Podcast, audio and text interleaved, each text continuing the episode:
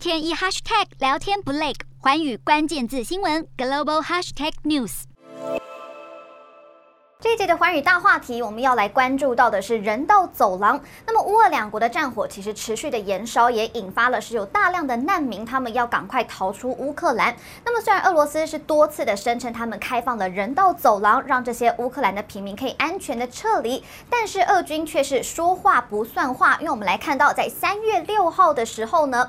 俄罗斯他们是毁约开火了，导致人道走廊是两度的关闭。接着到了三月七号早上的时候，他们是再度的宣布，他们要第三度的开放人道走廊。不过在乌克兰大臣马利坡的国际红十字会，他们就指控说了，俄军疑似是在人道走廊就埋设了地雷，结果导致这些平民他们根本也无法安心的通过，撤离行动依旧是相当的困难。而且呢，乌克兰的总统泽伦斯基他现在也非常生气了，他也针对。这一系列发表了演说，他就痛批俄罗斯，他们现在是假意要开设人道走廊，结果却是在人道走廊这样子埋设地雷，或是呢，他们开通只能够逃往俄罗斯或是白俄罗斯这样的路径，好让这些媒体能够借机来宣传是俄罗斯以及白俄罗斯他们拯救了这些乌克兰的民众，所以他也痛批了俄罗斯做出这样的举动，难道俄军你们还是人吗？再让我们看到这一系列的争议，其实也引发了各界对于人道走廊的。关注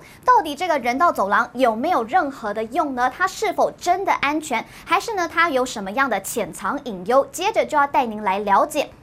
那么人道走廊的概念，其实它是在一九九零年代的时候首度被提出来讨论。那么当时身处在波士尼亚战争当中的平民，他们就设立了这个所谓的安全区，试图要协助平民可以安全的撤离战区。不过后来因为联合国实在没有办法促使这些安全区是完全的免于攻击的一个情况，因此也被认为这是一个失败的行动。后来才改为设立人道走廊。那么目的就是为这些战争的受害者还有平民可以提供。提供一些安全的通道，以便呢在战时停火的期间，他们可以赶快的逃出这些武装冲突的地区，并且就是允许这些人道机构，他们也可以借此呢来进入战区来救援。但是其实，在后来爆发的非洲的这个伊索比亚的内战，以及呢中东地区的叙利亚内战当中，其实也都经常会看到交战的双方，他们就会设立所谓的人道走廊。不过，其实人道走廊它是否真的人道、真的安全呢？根据外媒指出，俄罗斯斯以及叙利亚经常就被指控他们是会毁约的，也就是说呢，他们会对人道走廊是进行一些轰炸，